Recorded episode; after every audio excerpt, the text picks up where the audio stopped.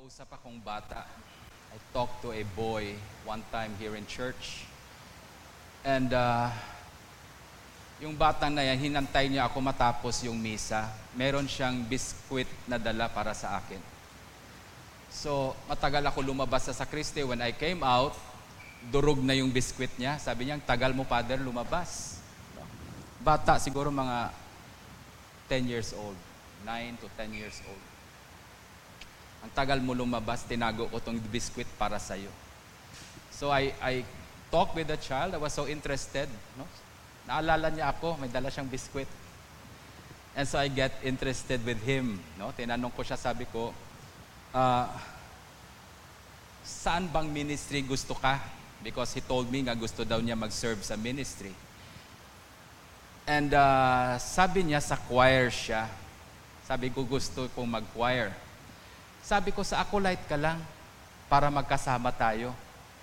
At palagi akong may biskwit. You know? Sabi niya sa akin, ayaw ko sa Acolyte, sa choir lang. Sabi ko, bakit ayaw mo sa Acolyte? Etong sagot niya, kasi pagtapos ng misa, kung may kainan, matagal pa kayo. Yung sa choir, kain kaagad sila pagtapos ng misa. So, tama naman, di ba? Okay? Matagal pa yung mga acolytes, eh, pagtapos ng misa natin, kumakain na tayo. Yung mga acolytes natin, they have the responsibility to fix up the altar first.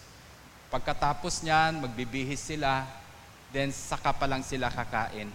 Okay? That's the sacrifice that they have to make because of their commitment to serve God. And today, in Pentecost, we talk so much about the coming of the Holy Spirit.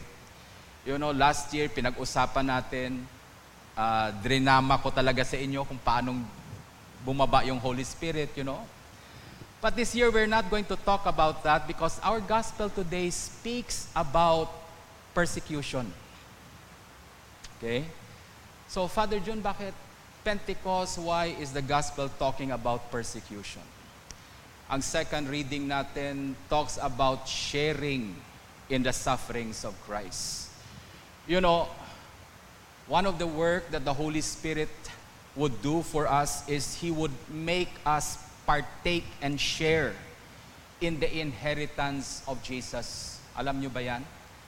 Whatever Jesus would inherit from His Father, you and I will also inherit. Amen? How many of you desire the fullness of God's blessing? Yes, that is Christ's inheritance. And He is sharing that with us. Our second reading talks of us as co-heirs of Christ. Manunubli. No? But in, in sharing in the blessings of God, we do not just share on the blessing, but we share in the totality of the life of Christ. We partake, we inherit the life of Jesus with the blessings, with the peace, with the joy, with everything, including the sufferings. Amen? And this is something we need to understand because Christianity is not a religion for comfort. Eh sabi ko, kung gusto mo magiging komportable ang buhay mo, if you want a comfortable life, do not choose Christianity. Because Christianity does not offer an easy and comfortable life. Amen? Christianity offers holiness of life. And when you begin to live a holy life, that is where the trouble begins. Why? Because Jesus today in the gospel talks about the world where we are right now. We live in a world where the world hates God. Yan ang sinabi niya. And he said that the world hates me because he testifies to the truth. And because the world hates him, sabi niya, they also hate my Father. So we are living in a world which hates God and hates Christ. That's why we do not expect an easy life, a life where we are honored and accepted in a world where our master is despised and crucified. Naninirahan tayo sa isang mundo na yung master natin pinako sa cross because they hate him. So do not expect. Kaya sabi ni Jesus on our gospel today, the student, the servant is not above his master. In other words, what Christ went through in his life, we are going to go through with that also. Maybe in a different way hindi naman tayo lahat ipapako sa cross kagaya ni Lord, but we have our own cross that we have to carry every day. You know, but then Jesus Christ did not just talk about persecution. He did not just talk about the suffering, the difficulties that we are going to endure once we begin to bear witness of the truth also. Sigurado yan When you go out into the world, which is our mission dito sa St. Michael, we are to go out into the world. We are not of the world anymore. We are not subject to the values, principles of the world anymore because we are not of the world but we are still in the world. And sabi nga ni Jesus, while you are in the world, you will have tribulations. It's not an easy life. But one thing for sure, we have been given the task, just like Jesus, as the Father has sent me now, I am sending you. What was the task? To bear witness to the truth, to proclaim to the world, this world, and bear witness to the truth. What is the truth that we proclaim? That God loves the world so much that He gave His only Son. Hindi lahat ng tao tinatanggap yung mensahe na people cannot accept that God loves them and they will fight you because they would rather believe a lie than the truth. That's why, as Christ said, as the Father has sent me now, I am sending you. He's sending us. That's why palagi natin sinasabi, St. Michael, our church is on a mission. Yes, because the body of Christ here on earth, yan ang purpose natin. We are not here to sit down and enjoy ourselves, entertain ourselves every Sunday, kantahan lang tayo. You know, we are, we are not created for that. We are not called for that. Although we can do that once in a while, we can, you know, relax and just enjoy the presence of God. But that is not our calling. Our calling is to go into the world. Yes, there is opposition. We are going into the world, a world that hates our God and hates us because we bear witness to the truth of our God. Christ understands that very well. Alam niya yan. Bakit? Bakit naiintindihan ni Lord yung hirap ng mission natin? Why? Because He first came and did that mission. At nadaanan niya talagang hirap sa buhay niya. To bring the truth into the world. Now alam niya that we are going to go through. Kaya hindi tayo binola ng Diyos. He told us the truth. You know, that's one thing about Christ. Because He loves us, He does not lie to us. He tells us the truth. So sabi niya, in this world you will have tribulations. The servant is not above your master. Whatever your master went through, hindi pwedeng exempted ka. You will also go through the same. Okay? He was preparing the church. He was telling the church, eto yung buhay natin. Eto yung purpose nyo and there will be difficulty in doing that. But then he did not stop there. he did not stop there. Then he said to them, I will send you a helper. Okay? Yes, I know it's going to be difficult. I know you're going to go through a lot of difficulties and sufferings, but know this you are not going to go through life alone because I send you a helper. Now, the word helper there, hindi yan katulong na iisip natin at tulungan tayo. The helper is, in Greek, it's called the parakletos. The parakletos is like a friend who will always stick with you and carry the burden with you. You are not going to be alone because I give you the Holy Spirit. I will send him. He will proceed from the Father. This is what we are celebrating today. Kaya, itong araw na to is so special for us because this should bring us to realize in our life the difficulties that we are going through. You know, papunta pa lang dito kanina, hirap na. Okay? I was awakened early this morning around 3 o'clock. It was thundering. Inisip ko, nandyan na yung Holy Spirit. no? I heard the sound of thunder. It was strong. Then it started to rain. And I was thinking, oh, baha na naman. And I would understand why some people will not come to church today, mahirap. But we choose to come here. Amen? It's not easy. It's not comfortable coming here. But we choose to come here. Why? Because this is our life. Amen? And the Holy Spirit, He is with us to accompany us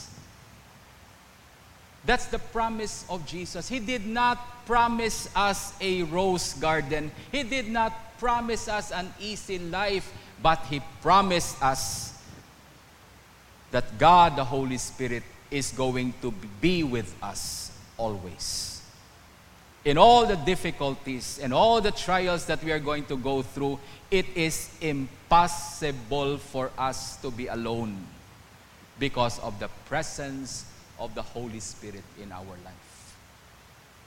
Amen? So the Holy Spirit, sabi dito, I would read again from the Gospel. And this is what, ito yung text na gusto kong intindihan natin. No? But when the Helper comes, the Paraclete, When the Helper comes, whom I shall send to you from the Father, the Spirit of truth, who proceeds from the Father, he will testify of me. The Spirit of truth. Remember, Jesus Christ said, I am the way, the truth, and the life. And the Spirit that Jesus would send is the Spirit of truth. Why? Because He will testify, He will bear witness only of Jesus. When Christ came to the world, He did not speak about Himself. Alam mo sinabi ni Jesus, I only say what I hear from my Father. I only do what I see my Father is doing. I bring glory not to myself, but to the Father. Yun ang ginawa ni Jesus. But when the Holy Spirit comes, the same thing, the Holy Spirit will not draw attention to Himself. The Holy Spirit will only bear witness and testify to Jesus. Just as Jesus bore witness and testified for the Father, so the Spirit will testify only to Christ and for Christ. Amen? So anong ibig sabihin yan? Anong ibig sabihin yan? The Holy Spirit as He comes to us in our journey, in our mission to bring the truth into the world, the Holy Spirit will always bring us to Jesus. Amen? He will not draw attention to himself, just as Christ did not draw attention to himself, but points to the Father. The Holy Spirit points to Jesus. Amen? Why is that important? Bakit important yan? Because the Holy Spirit, as it testifies and points to Christ, He immerses us, He baptizes us in Jesus. Amen? He baptizes us in Jesus. He immerses us in Jesus. And when we are immersed in Christ, we are immersed in the love of the Father. As the Father has loved me. Okay, sabi niya. Now the Holy Spirit now immerses us in Christ that we might become one with Christ and immerse in the love of God. Why is the love of God so important? My dear brothers and sisters. Because when we talk of the power of the Holy Spirit, yung iniisip natin palagi yung mga gifts ng Holy Spirit. You know? I love to see miracles. I am fascinated by the gifts of the Holy Spirit. Amen? I remember one time I was in Cebu first time na nangyari sa buhay ko, I was invited to preside over the Eucharist in Mactan. I was asked by our deacon, dating deacon natin ngayon, pare na si Father Yuri. Sabi niya, Father John, pwede ka ba magmisa sa Mactan? So I went there. Nagmisa kami, just regular mass, Sunday mass. And nung patapos na yung service, I was about to give the blessing. There was this strong feeling inside me that I want to address a certain person sa church. First time na nangyari sa akin yan, hindi ako sanay niyan. Kaya sinasabi ko palagi kay Bishop, sabi ko kay Bishop, Bishop, I do not have a supernatural gift. You know, I do not operate in the gifts of the Holy Spirit. But in that particular Sunday, I was so led to tell a woman in the church na hindi ko kilala. I never met that woman. To tell her that God has not forgotten her. So, nung tinitingnan ko yung babae, nahihiya ako. And you know, naiisip ko baka akin lang yon. Baka naisip ko lang. But it kept on coming back into my mind until finally I could not do anything about it. So sinabi ko na lang, sabi ko, Sister, lapit ka dito. Sandali lang, bago mag-blessing, I called her. So lumapit naman siya. And I told her what God said to me. I said, You're thinking that God has forgotten you. He has not forgotten you. He always thinks of you. And biglang umiyak yung babae. She started to cry. And I laid my hands on her and I said to her, now be healed in Jesus' name. May sakit ka and you're going to get healed in Jesus' name. I was shocked. How would I know may sakit yung babae na yun? So pagkatapos noon, binilisan ko na lang. I was to give the blessing and alis na ako. You know? But then another person came. May lumapit na naman na tao. And again, I heard God telling me, tell that person, do not be afraid for your parents. Your parents are sick, but do not be afraid of them. I love your parents. I will take care of your parents. Takot na naman ako. Bako, ano na naman to? But that woman came and nandun na siya sa harap ko. And I told her that. Sabi ko, uh, huwag kang matakot para sa nanay at tatay mo. God is going to take care of them because God loves them. And she cried again. So, akala ko hanggang doon lang sa dalawa and I'm fine. Okay na ako doon. Tatapusin ko na yung blessing ko at aalis na kaagad ako. Then the third person came. The fourth person came.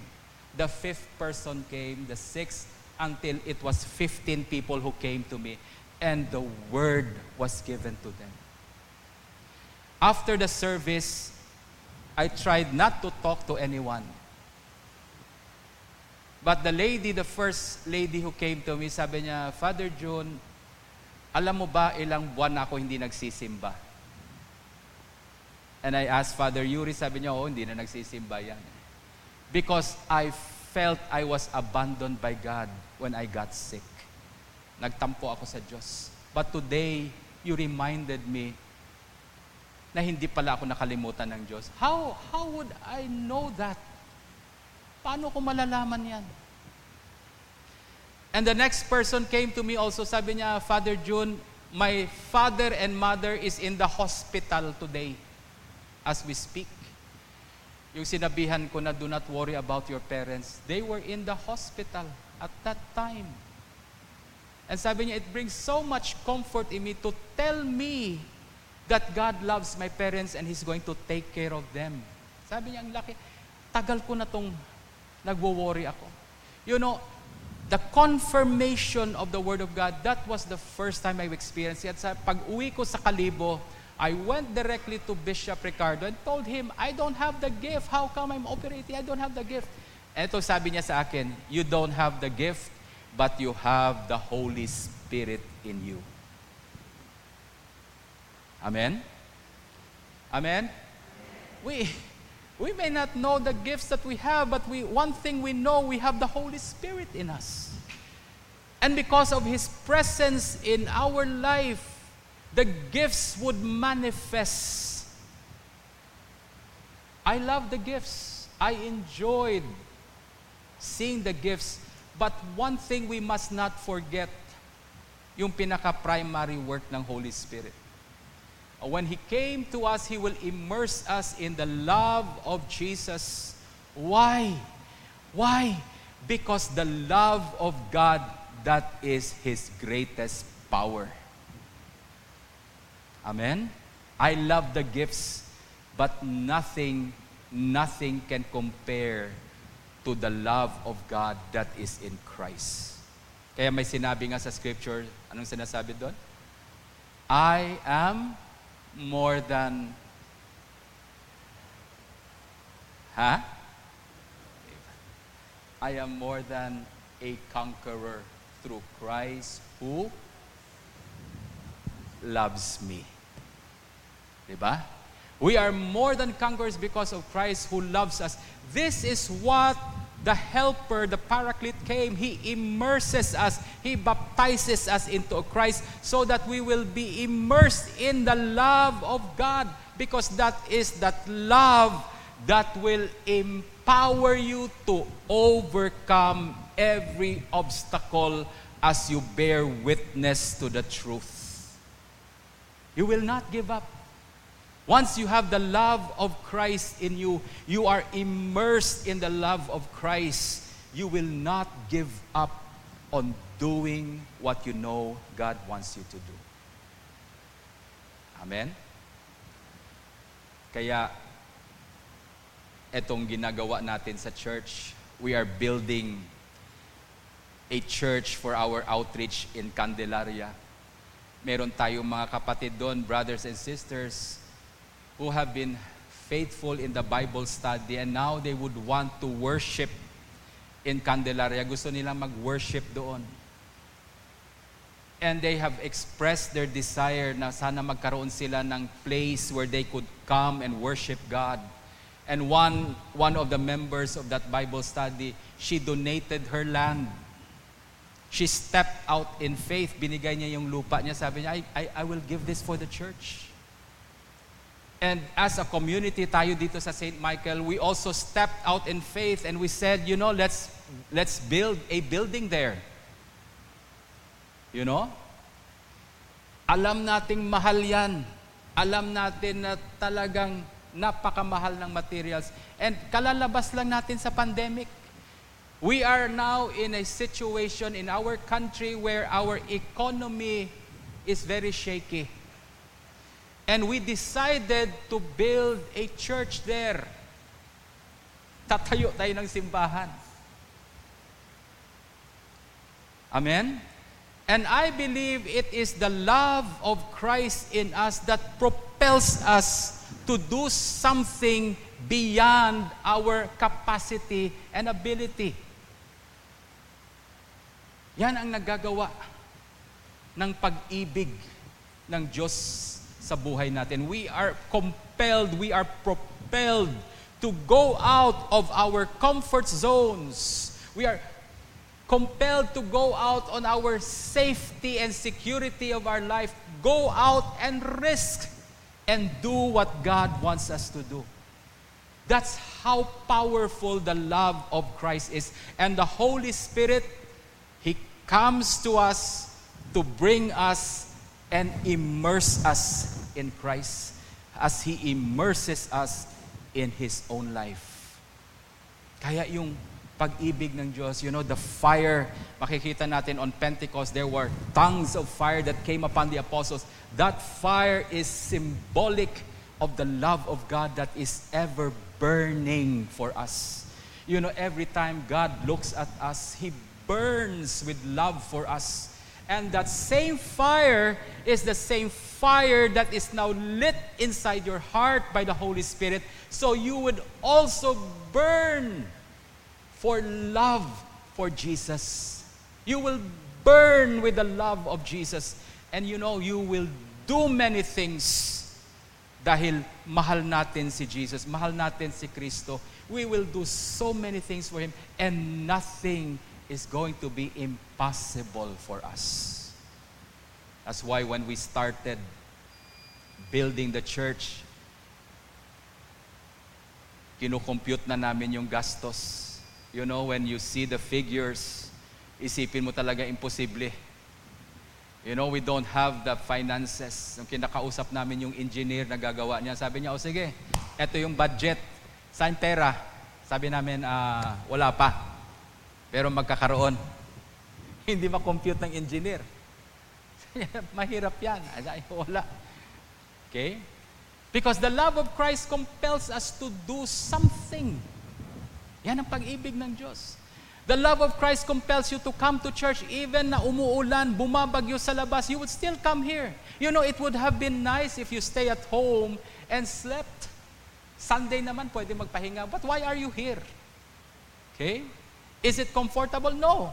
Because the love of Christ compels you to do things that God wants us to do.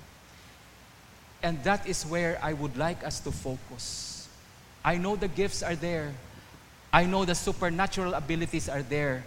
But most important of all, the Holy Spirit, He brings us and baptizes us into the love of Christ. That we will be empowered to do the works that God would want us to do.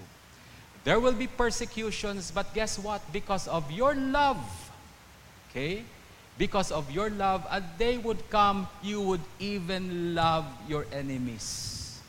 That's how strong the love of Christ is. And today we celebrate that. We celebrate the reality, we celebrate the truth of the presence of the Holy Spirit in our life. Amen. The Father, Son, the Holy Spirit. Let's all stand.